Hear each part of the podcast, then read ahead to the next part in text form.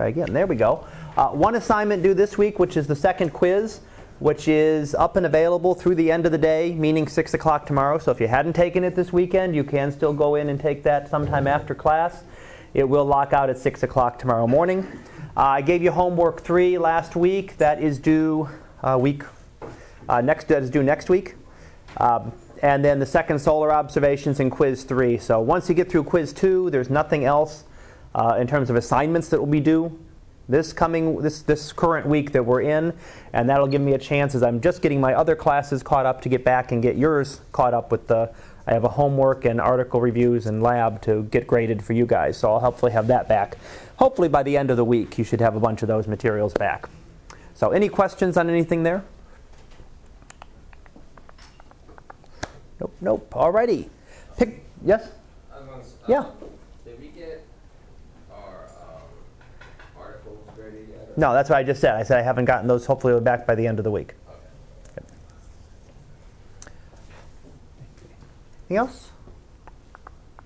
Nope, nope, nope, nope. Alrighty. Uh, picture of the day for today. Uh, today is the autumnal equinox, so this is the Earth at equinox. It's actually a short, it's a video. It plays for about four seconds, so I'll play it here in j- just a moment.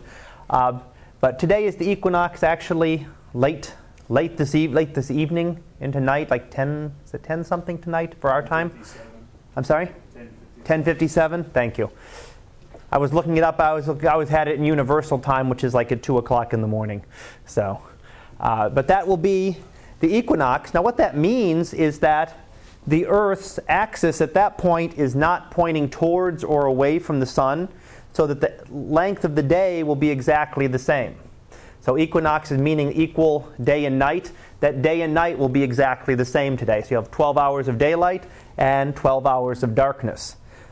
Previous to this, all summer, right, days have been nice and long, and uh, nights have been shorter. And continuing now forward, it'll start to get uh, much shorter days and longer and longer nights up up through uh, the winter solstice, which will be in the uh, latter part of December. The other thing it means is that for your uh, observations, it's now going. They're now going. The shadows are getting longer and longer. If you've had a chance to make a couple observations, you may have noticed your shadows significantly increasing, and you're going to see that continue on as we go.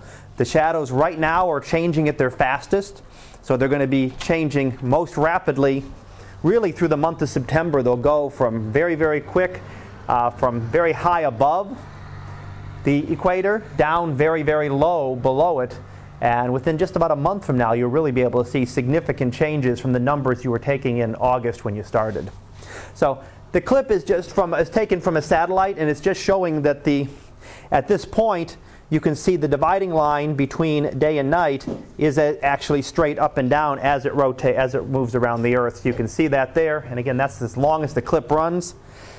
But Normally, the Earth would be tilted. We'd have that on an angle, so you'd have the North Pole during summer pointing towards the sun and constantly illuminated. The shadow would never reach it. You'd have during our winter the South Pole pointing towards the sun and being fully illuminated 24 hours a day.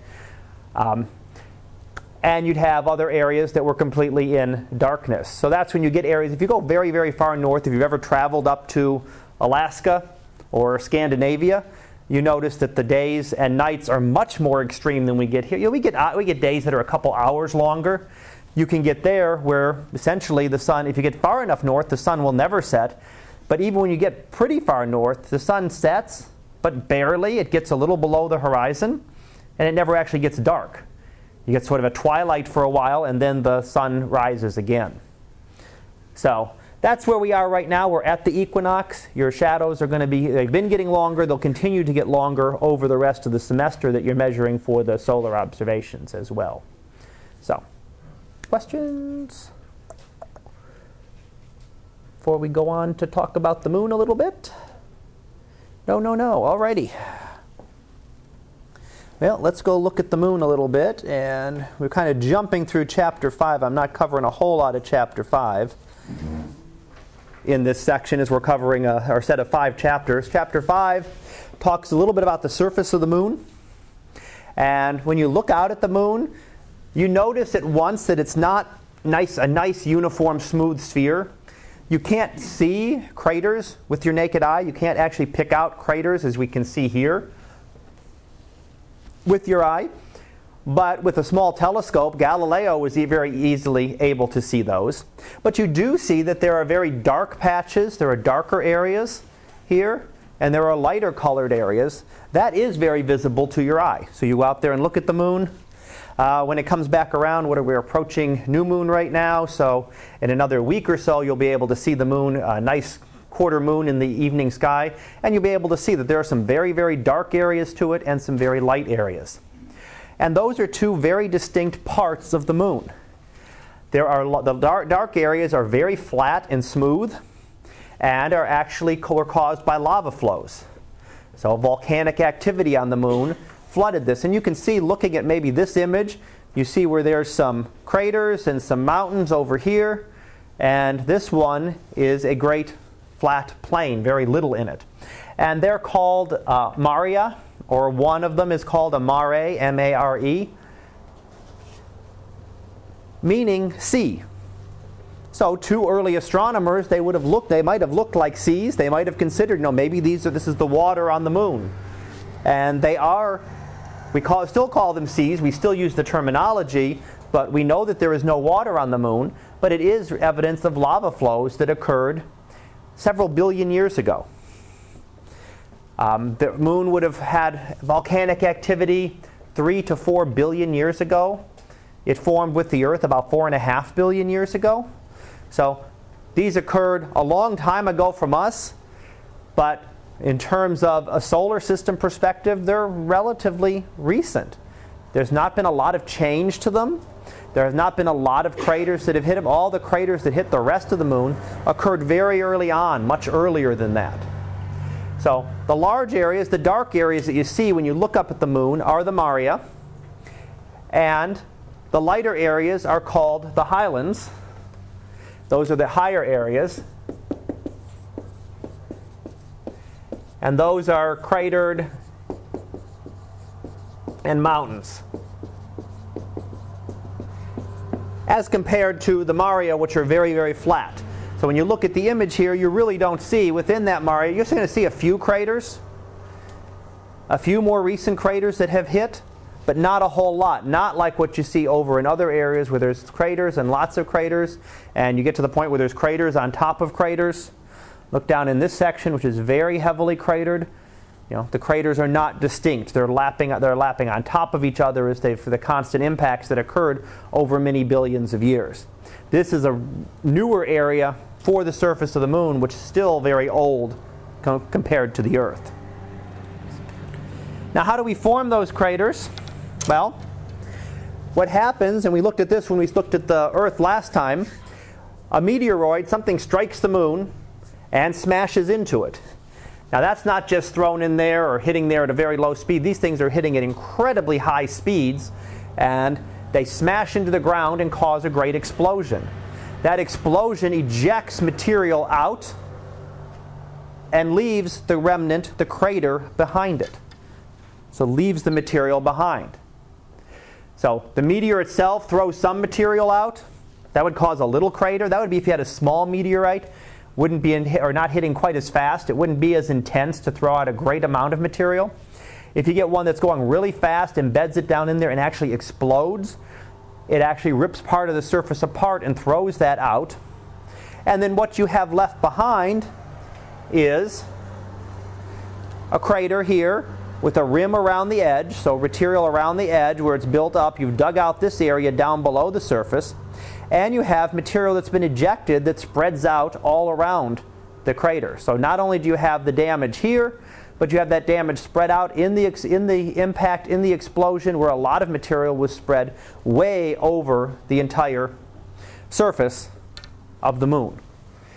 And we see this in some of the images. In fact, I'm going to let me go back for a second because I think I might have one here, and then I'll be right back here. Uh, can we see a little bit? We can see here. If we look at a couple of these, you can actually see that.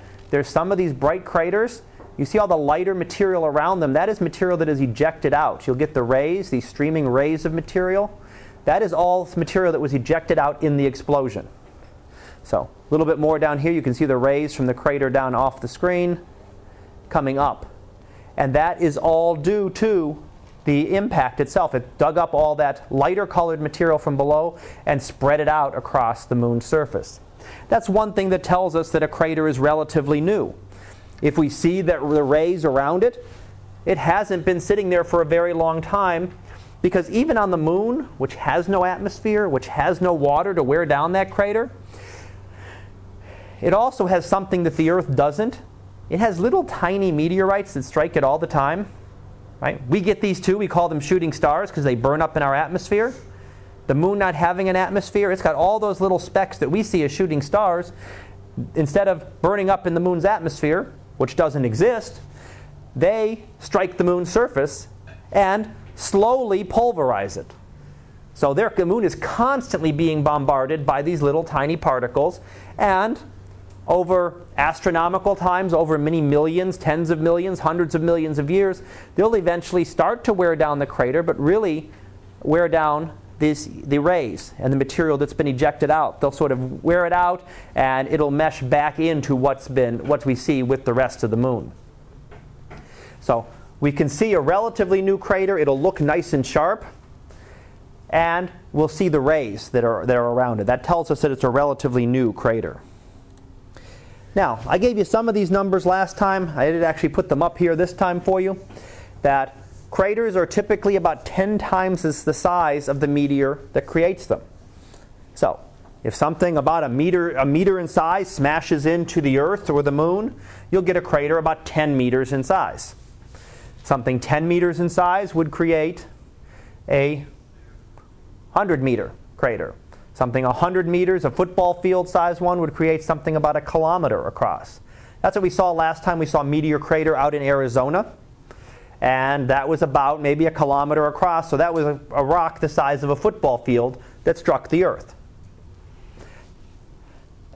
Very difficult to detect something like that. So it's not something that we could very easily detect, even something of that size floating through space. The objects are very, very dark and difficult to detect. So about 10 times as wide, about twice as deep. So that that 100 meter uh, uh, meteor, meteor, meteor that smashes into the that smashes into the Earth will dig down about 200 meters. So it'll dig down even deeper. That doesn't mean that the damage stops. That's about how, dig it, how, how deep it dug. But the rock is actually pulverized the impact is that intense that you actually damage the rock even far below that. In terms of the moon, most of the craters are about three and a half to four billion years old. That's the time about about yeah, about 3.9 the number given. The, since then, the number of meteors hitting has slowed down significantly. So early on in the solar system history, the first million, billion, first billion years or so, between four and a half and three and a half billion years, that's when the moon, the Earth, all the other planets were getting bombarded by meteors. Since then, after that point, most of that material was swept up. It was collected by the planets. It either became part of the Earth, right? The, the meteor smashes into the Earth, it's stuck there. It's not getting away to go do it again. It's now a part of the Earth. And we slowly eliminated all of those objects. So there are a lot less objects now than there were 4 billion years ago. So most of the cratering occurred in the entire solar system, not just on the moon, but occurred in that first billion years or so of the, for, of the formation. Since then, it's slowed down. Do we still get some? Yeah, that's why we see in the middle of those maria, you see a few little impact scars where the objects that are still floating around have struck the moon. All right, where did the moon come from? It's a good question. The moon is quite different from every other moon in the solar system in that it is very large compared to the object it's orbiting. Okay, we've talked about we've talked, talked about that there are 160 some moons in the solar system. Most of them are very very tiny compared to anything they orbit. Uh, there are two moons around Mars, they're very tiny little asteroids. So, not very big. Uh, there are some big moons around Jupiter and Saturn, But if you still, if you draw them to scale, you have gigantic little Jupiter and a moon orbiting around it. Very small compared to the planet. For the Earth, you've got the Earth and you've got the moon. Yes, it's a lot smaller, it's about one quarter the size, but much closer in size than this. We don't see anything like this again until we get way out in the outer solar system with Pluto. Pluto actually has a moon that is even closer to size than the Earth. So, where did the moon come from? Why is the Earth the only planet of the eight planets that has a moon that is so big? Again, Mercury has none, Venus has none, Mars has two little ones. Jupiter, Saturn, Uranus, and Neptune have lots of moons, including some that are bigger than our own moon, but nothing that is comparable like this to the size of the planet. So it leads us to a different theory for how the moon originated.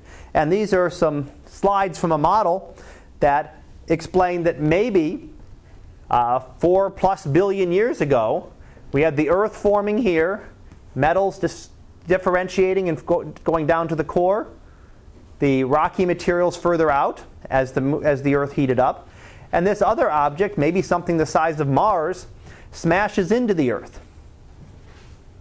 And what that does is that explains, or that does, that it, uh, disrupts the Earth completely. You know, rips, rips big chunks of the Earth off. A lot, a lot of this material goes into orbit around the Earth.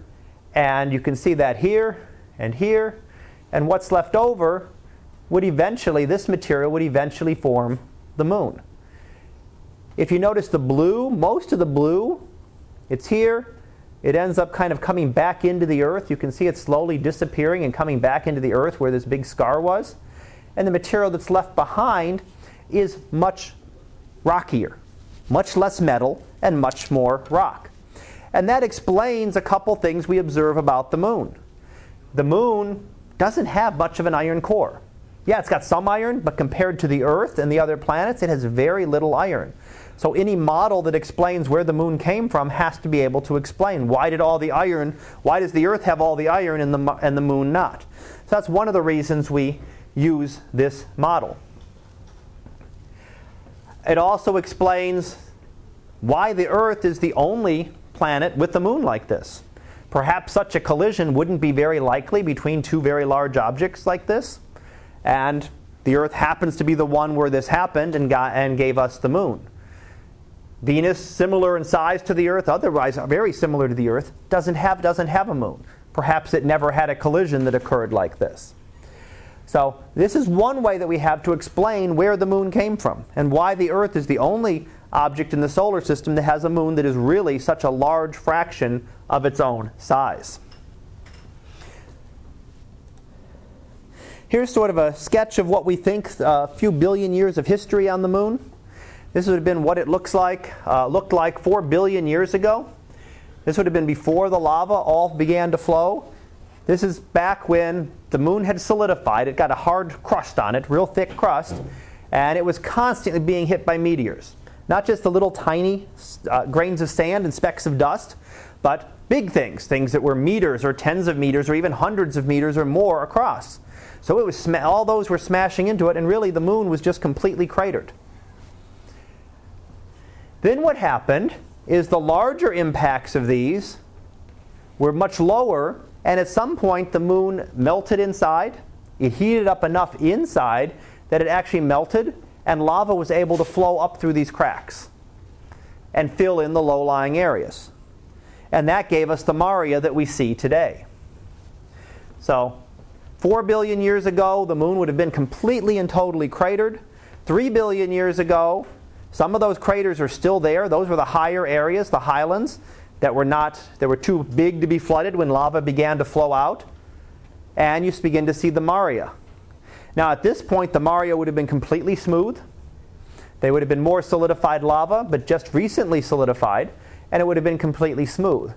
More like what we see today is that over that 3 billion years, the moon has still been being hit by craters, by impacts, and we begin to cover up the Maria. If the moon would last another 5, 10 billion years, eventually you'd wipe out all you'd wipe out the signs. You'd get enough impacts that eventually you'd begin to wipe out the Maria and you wouldn't really see a whole lot there. So, sort of a real quick summary of what happened, you know, with the moon, very early, heavily cratered. Every single object in the solar system would have been like that at some point. Anything with a solid surface. Mercury would have looked like that. Earth uh, would have been very heavily cratered. Quickly on, everything changed afterwards depending on how much energy those objects had. Something like the Earth that was very hot would have not only melted and lava would have covered part of the surface, but would have wiped out the entire surface. So the evidence that the Earth ever looked like this, the craters that should be there, are long since destroyed. But we'll see that and we'll see cratering for all of the objects, anything with a solid surface in the solar system. And speaking of solid surfaces, as we move on to our next chapter in this uh, section, uh, chapter 6 covers the terrestrial planets. So we looked a little bit at the moon there. Uh, the moon we often talk about with the terrestrial planets, even though it isn't a planet itself. Terrestrial planets themselves, we're going to look here at Mercury, Venus, and Mars. So those are the three planets that are most like the Earth. They're the ones that we could land on. We've landed on Mars. There's an example image taken from the uh, craft on the surface of Mars. We've landed on Venus. I'll show you an image of that later coming up. That we've actually landed on the surface of Venus.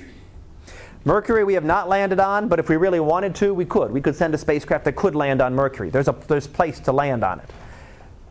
When we get further out in the outer solar system, we'll find that there's no way to be able to land on these objects. So, just looking basically at Mercury and Venus, Venus is probably the easiest planet to see just because it's so bright.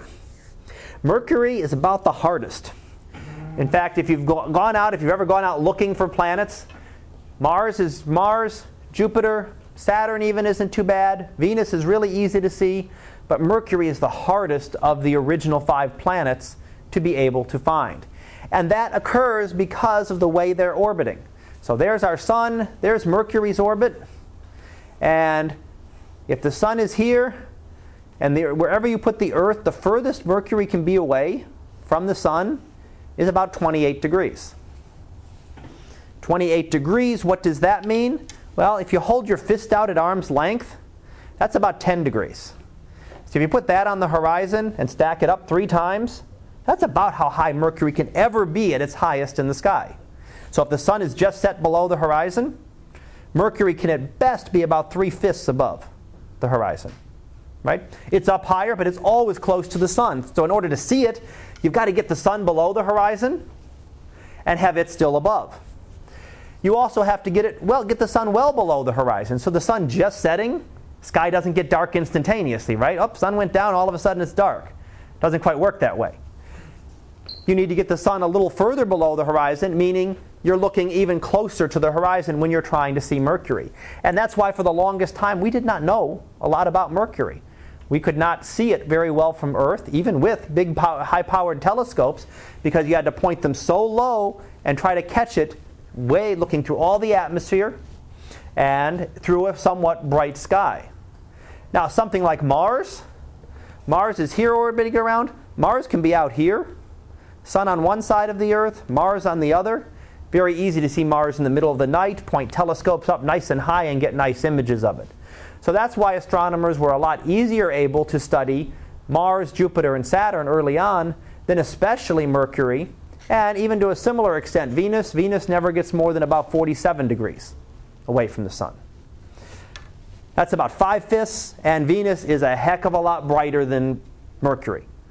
So it stands out a lot more. It's a bigger planet, it's closer to us, so it stands out a lot more. And by the end of the year, you'll be able to look out to the west right after sunset, and you will see a real bright object there, and that's going to be Venus.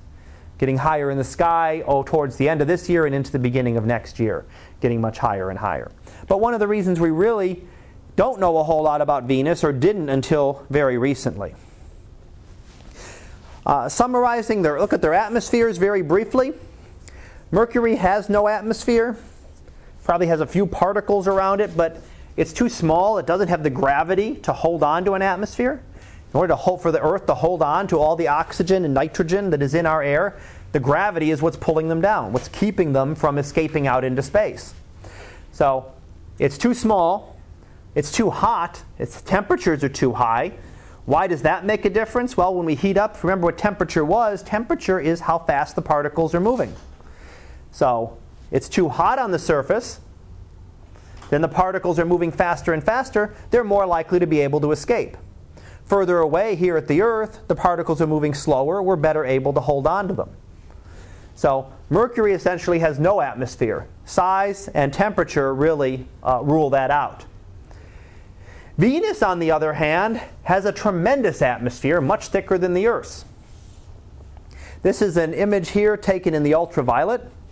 So you can actually see some structures in the clouds. Normally, if you look at pictures of Venus, it's just a big, bland, uh, yellowish, yellowish brown color. And that's it. It's just completely cloud covered. But what you're seeing here is not down into the surface. You're not seeing down to the surface of Venus, even here in the ultraviolet. You're just seeing different cloud layers, lighter and darker cloud layers. You cannot see the surface of Venus from Earth. In fact, the only way you can see the surface of Venus is to send a spacecraft through the atmosphere. Now, interestingly enough, when you get out this far, when you're out in the outer atmosphere, the structure of it is pretty close to what we see for the Earth's outer atmosphere. So, for many years, until 1960s or so, it was thought that, you know, 50s, 1950s, 1960s, that Venus might have, might be something very similar to the Earth, maybe a little bit warmer, and be a nice tropical jungle planet down down below, underneath that atmosphere that we couldn't see. And of course, having the fact that it was shielded uh, led to all sorts of speculations. So, could you have life on Venus? As, we, as was also thought for Mars. We now know that that's not the case. Venus's atmosphere composition is nothing like the Earth's. It's almost completely carbon dioxide. And 90 some 90 plus percent carbon dioxide compared to our you know 1% fractional uh, amount so very very low amount of carbon dioxide it's almost completely it's incredibly dense compared to the earth's you wouldn't want to land there uh, and because the pressure would not just be you know the pressure that you're feeling now from the atmosphere which is what you're used to would be 100 times greater so it would be incredibly crushing no not enough to just crush you immediately but it would be very, very, uh, very, very dense atmosphere pushing down on you. So it's got an incredibly thick atmosphere, 100 times the pressure of the Earth's, and extremely hot temperatures, not just a little bit hotter than the Earth's, as was thought long ago, but hot enough to melt lead. Temperature gets up to 900 and something degrees Fahrenheit. Right, you turn your stove up pretty high, you turn it up to what, 400, 450, that's pretty hot for a kitchen stove, double that, and you've got the surface temperature of Venus. So extremely hot. And that's why when we did send spacecraft there, uh, they didn't survive very long. In fact, the longest ones lasted maybe, try to remember the numbers now, hour and a half to two hours is how long they could survive on the surface. High pressures, high temperatures, you know, not just something you had to plan for that, and you still knew that it was not anything you sent was not going to last very long. And that doesn't go into the fact that it also has a very corrosive atmosphere. Things like sulfuric acid are make up part of its atmosphere as well.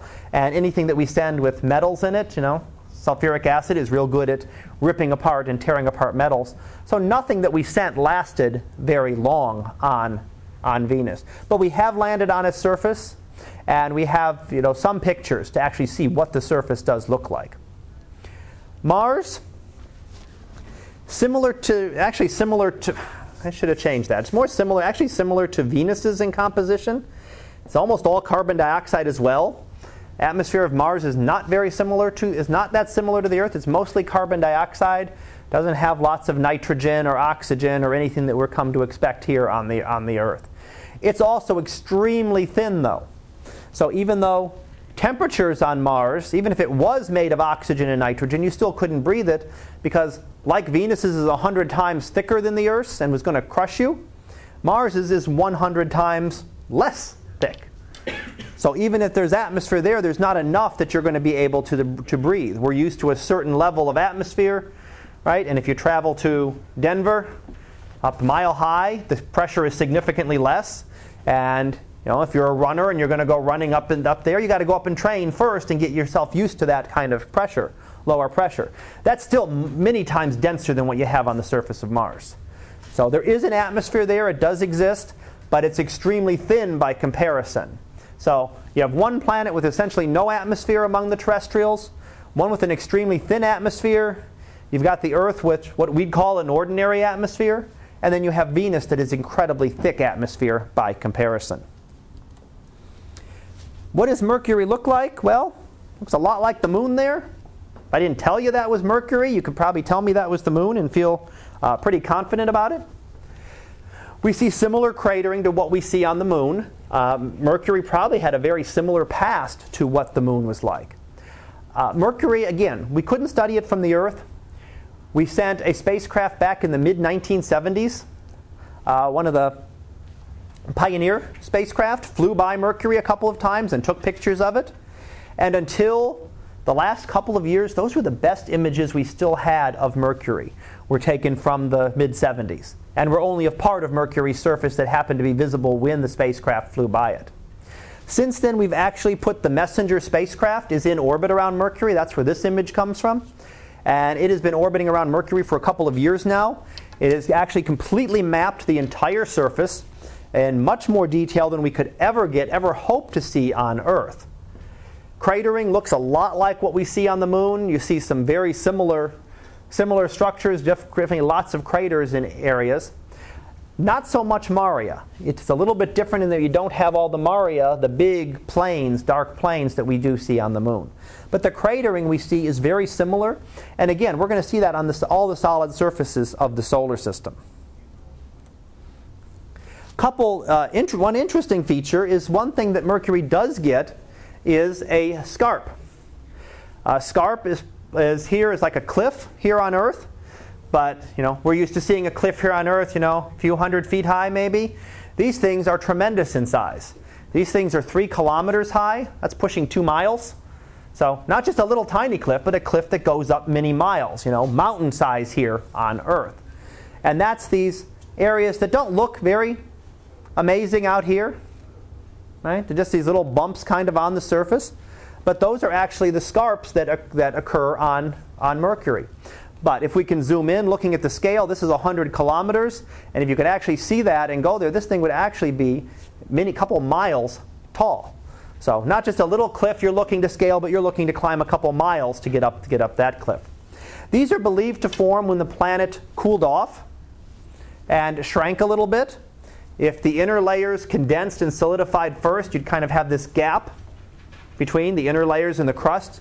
And as the, the, crust had solidified, the inner layers solidified, and then they kind of all crumpled together. And those are the remnants of that. So that's where we think these scarps formed from, was when Mercury was actually cooling off. Its crust, its crust cooled off first, then the inner part cooled off a little bit, left you a little bit of a gap there, empty space, which then filled up as this collapsed down a little bit more.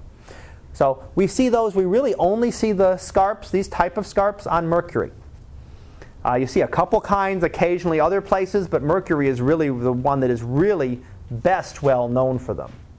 So craters, lots of craters just like the moon, and some of these very long, uh, very long scar- scarps that stretch. I did say, I said how tall they were. I didn't say that they also run across several hundred kilometers, hundreds of miles long as well. So they're not just a little cliff here, they actually go out for go out for very very long distances. We see that on a lot of things in the in the solar system. We're used to certain, talking about you know mountains on Earth being so high, or cliffs, or Grand Canyon, or anything. We see a lot of features elsewhere in the solar system that make those look like almost nothing in terms of size. There's a canyon on Mars that would stretch across the United States. We'll see that in a little bit here. How about Venus? What does Venus look like? Well, it's about the same size as the Earth and actually looks a lot like the Earth. If you see the images here, obviously the details aren't the same. You're not going to see North America and South America and Africa and Europe and Asia and Australia as you'd see. But just in general, if you look at the overall pattern, this is a radar map of Venus and a radar map of the Earth. So you've got very low lying areas here on the Earth. In this case, the oceans. There's the Pacific, Atlantic Ocean, Indian Ocean. On Venus, you have lower lying areas as well. Now, the blue on Venus does not represent water. There is no water on the surface of Venus, right? I just told you it was 900 degrees Fahrenheit a little bit ago. It's a little bit too warm, even at those high pressures, for liquid water to be present. So there is no water on Venus. But there are still lower areas and higher areas. So if you could flood Venus with water all of a sudden, the bluer areas would be the oceans and the seas. These higher areas would be the continental masses. So you'd have a continent up here, over here and here, and some over here, and some island, little islands and things that scattered around. So you'd see something quite similar, again, in the overall sense to what we see here on the Earth. And again, the only way we can see this is radar images. Put a satellite in orbit that uses radar and have it orbit around Venus and keep taking images and measure the distances. So you're getting elevations, where the higher areas are, where the lower areas are, but we're not really getting any images as to what Venus actually looks like itself. What does Venus really look like? So if we want to know that, we've actually got to get down below the clouds. And here is a spacecraft that landed on Venus You can see a little bit of it off to here. And took images of Venus. These are some of the ones. These are the Venera spacecraft that the Soviet Union launched back in the 70s and into the early 80s. That's a little bit of this part of the spacecraft here in the image. And then you see out there rocks, dirt of some kind, not dirt as we know it, but some kind of, you know, pulverized rock, uh, soil there that we'd find. So in many ways, if you ignore the fact, you know, this big, te- big temperature difference, big pressure difference, it doesn't look that different than what you might see in a desert area on the Earth. Similar for Mars. Mars looks very similar to a very desert area on the Earth. Rocks, just a lot of rock scattered, really a lot of rock scattered around. So, not a very alien landscape. Doesn't look all that different than what we're used to here on Earth. If you look at some place that doesn't have plants or animals or anything else on it, doesn't have any living organisms on it, but anything else around here on Earth, it doesn't look all that different. Again, this Venera spacecraft lasted between about 10 and 15 minutes and maybe an hour and a half in terms of how long they could survive on the surface. That's one of the reasons there's been, you know, we talk about a manned flight to Mars. We don't talk about a manned flight to Venus. We don't have really the technology to be able to develop enough that's going to be able to hold up under the conditions that exist there. You know, 900 degrees, sulfuric acid, and other uh, corrosive compounds, and you know, very, very dense, uh, very dense atmosphere. So we just don't have the technology to be able to do that. In fact, the first Venera spacecraft that were designed as landers didn't make it down. They'd be parachuting through and they'd end up being damaged or corroded out or crushed before they got down to the surface. So it took a number of tries of getting, you know, constantly improving the mechanism to get it to be able to survive and get us images actually from the surface.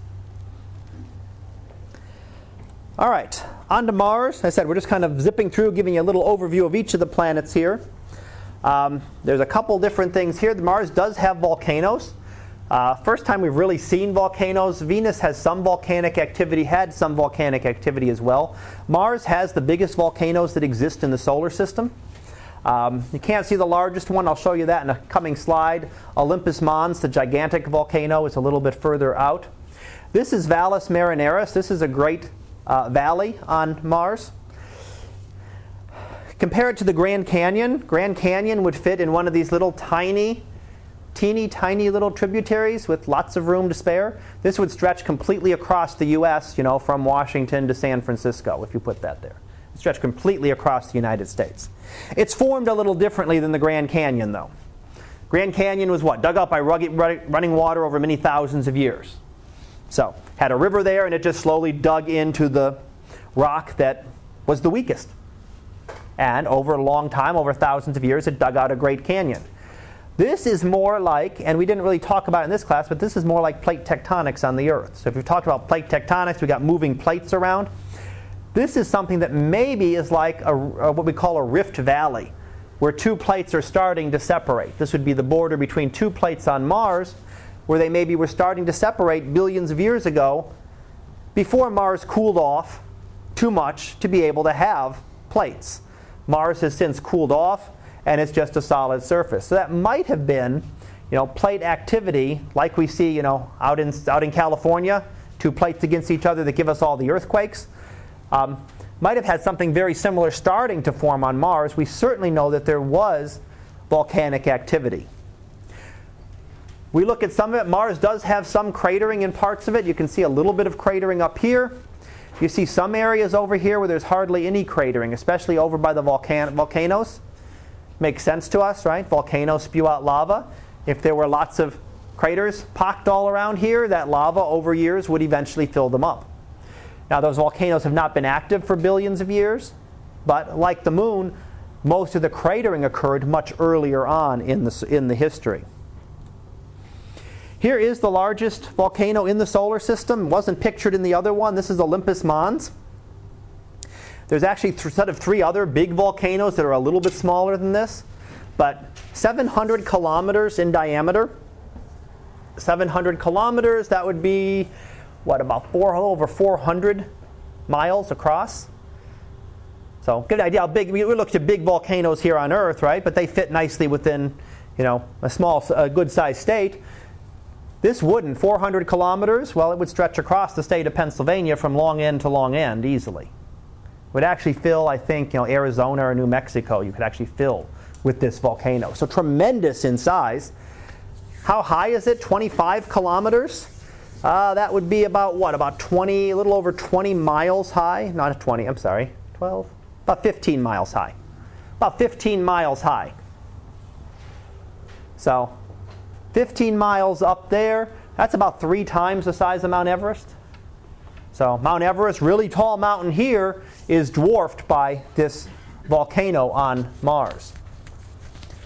The caldera, caldera is the opening, that's where the lava would have flowed out. That would be the size of a tiny state. Something like Connecticut, Rhode Island would easily would fit within just the opening where the lava was flowing out. So tremendous in size compared to anything that we see here on the Earth. Very, very large. Why do the vol- volcanoes on Mars get so much larger? Well, I mentioned plate tectonics, right? The plates move around on the Earth. That does things for, uh, for like the Hawaiian Islands, which are volcanic, and in fact, a very similar type of volcano to this, is they're moving. The plate is moving. So you form a volcano, come back a couple mil, a million years later, and it's moved. So the, vol- the, vol- the hot spot, the area where the volcano is forming, has moved. And the remnant of the volcano, the mountain that's left over, has now moved off further to the west. So that's why the, volcanic, the Hawaiian Islands are a chain. Because that spot, hot spot, that weak part in the Earth's crust that's formed these volcanoes, has stayed in the same spot while the crust moves over it. So you form a whole big chain of volcanoes. Mars didn't have that. So this volcano, instead of just erupting for hundreds of thousands or a million years in the same spot, could do it for a billion years and build up to a much higher level, right? Every time the lava flows out of there, it builds up a little bit more, builds it up a little bit higher until you've built this one that is, you know, 15 miles high. So much, much higher than Mount Everest. It's not the it's, it's definitely the largest of the four main volcanoes. There are three other ones. They're a little bit smaller, but only a little bit. They're still much larger than anything we have here on the Earth. All right, let me see. On the surface of Mars, there is no water. We know that right now. There is no liquid water on the surface of Mars. There can't be. In fact, the pressure and the temperature will not allow for liquid water. So, oh, any water put on Mars would immediately turn either to a solid and freeze completely or turn into a vapor, depending on the temperatures. You could not have a liquid phase of water with the current temperatures and pressures on Mars. But we know that there has been in the past. We have seen evidence of you know, trails there, little riverbeds on Mars, dried up riverbeds. So there's evidence that in the past, billions of years ago, that liquid water did flow on Mars.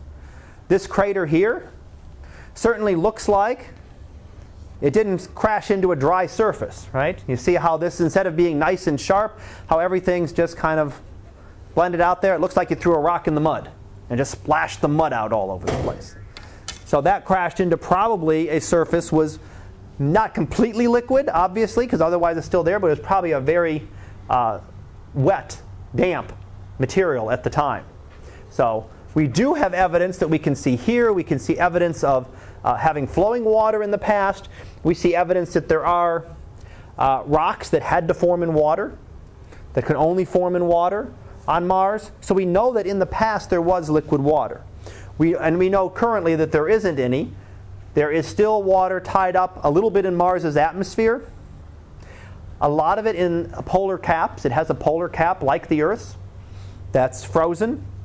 And there is water tied up there. And there's probably a lot of water tied up below the surface that's frozen below the surface. So there is a lot of water still on Mars. It's just nothing that is going to be liquid. But because it had liquid water at some point in the past, that's one of the reasons we think that Mars was a good candidate for life.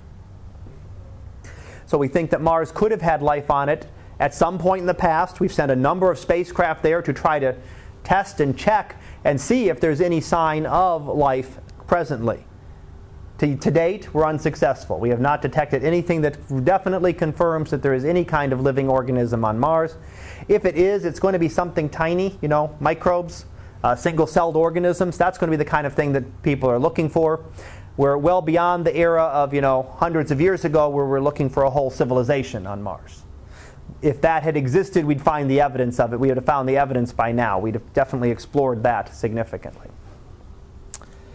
All right, Jovian planets is chapter 7. Let me just give you the beginning of this and we'll pick up here on Wednesday. Um, Here's a picture of Jupiter. If you look with your Galileo scope, you won't quite be able to see that much detail on Jupiter. If you can hold it, you might be able to hold it really, really steady. So maybe if you mount it, you might start to see some evidence of structures there. You would be able to see, though, the moons.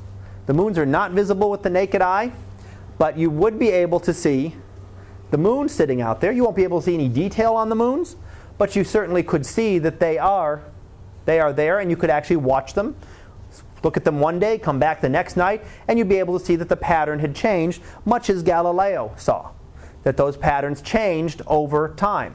That we did not see the same pattern of moons around Jupiter, and that's where he was able to determine that they were actually orbiting. So, Jupiter, we get nice, Jupiter, Mars, we can get nice images of from the Earth. They get up nice and high in the sky, and that's in contrast to Mercury and Venus. Mercury and Venus, very, very hard to see from the Earth. Jupiter, again, doesn't look like a beautiful image because we get kind of spoiled by all the images from spacecraft that are right out there. And you get a much better images when you're sitting right at the planet than you do when you're uh, millions of miles, uh, hundreds of millions of miles away, as we are from Jupiter. But that's actually not a bad sight for a small telescope. Um, other telescopes can get a much better, much better view but you're probably more used to seeing something like this maybe for Jupiter. Um, we do see it's the largest of the planets. We do see that it has these band structures. Now you're actually seeing some detail in them. This would be something taken by like one of the Voyager spacecraft. And we have the Great Red Spot, which I'll talk a little bit more about uh, coming up. But we do see lighter and darker band structures, so we see some patterns in the atmosphere we don't see any surface. We cannot see down to a surface. There's no surface to see. If we wanted to land on this planet, there's just no way to do it. It's just an atmosphere that gets thicker and thicker and thicker. It would eventually get denser than anything we're used to here on Earth, but it would just progressively get thicker. It would just be an atmosphere that thickens and thickens and thickens and would eventually crush any craft that you tried to land there. So I'm going to stop there. I'm going to go through each of the other planets. I just show you with Jupiter. We'll pick up with Saturn next time, and I'll show you a little bit, and we'll talk a little bit about each of those. And then we'll finish up 7 and probably get on to chapter 8 on Wednesday, and hopefully be able to finish up the planets on Friday so we can move out to the sun. If you have not taken the quiz, do make sure you get that done today so I can get you credit for that. So make sure you go online on D2L and get that done sometime before 6 o'clock tomorrow. Question? Have a good afternoon, or rest of the morning first, I guess.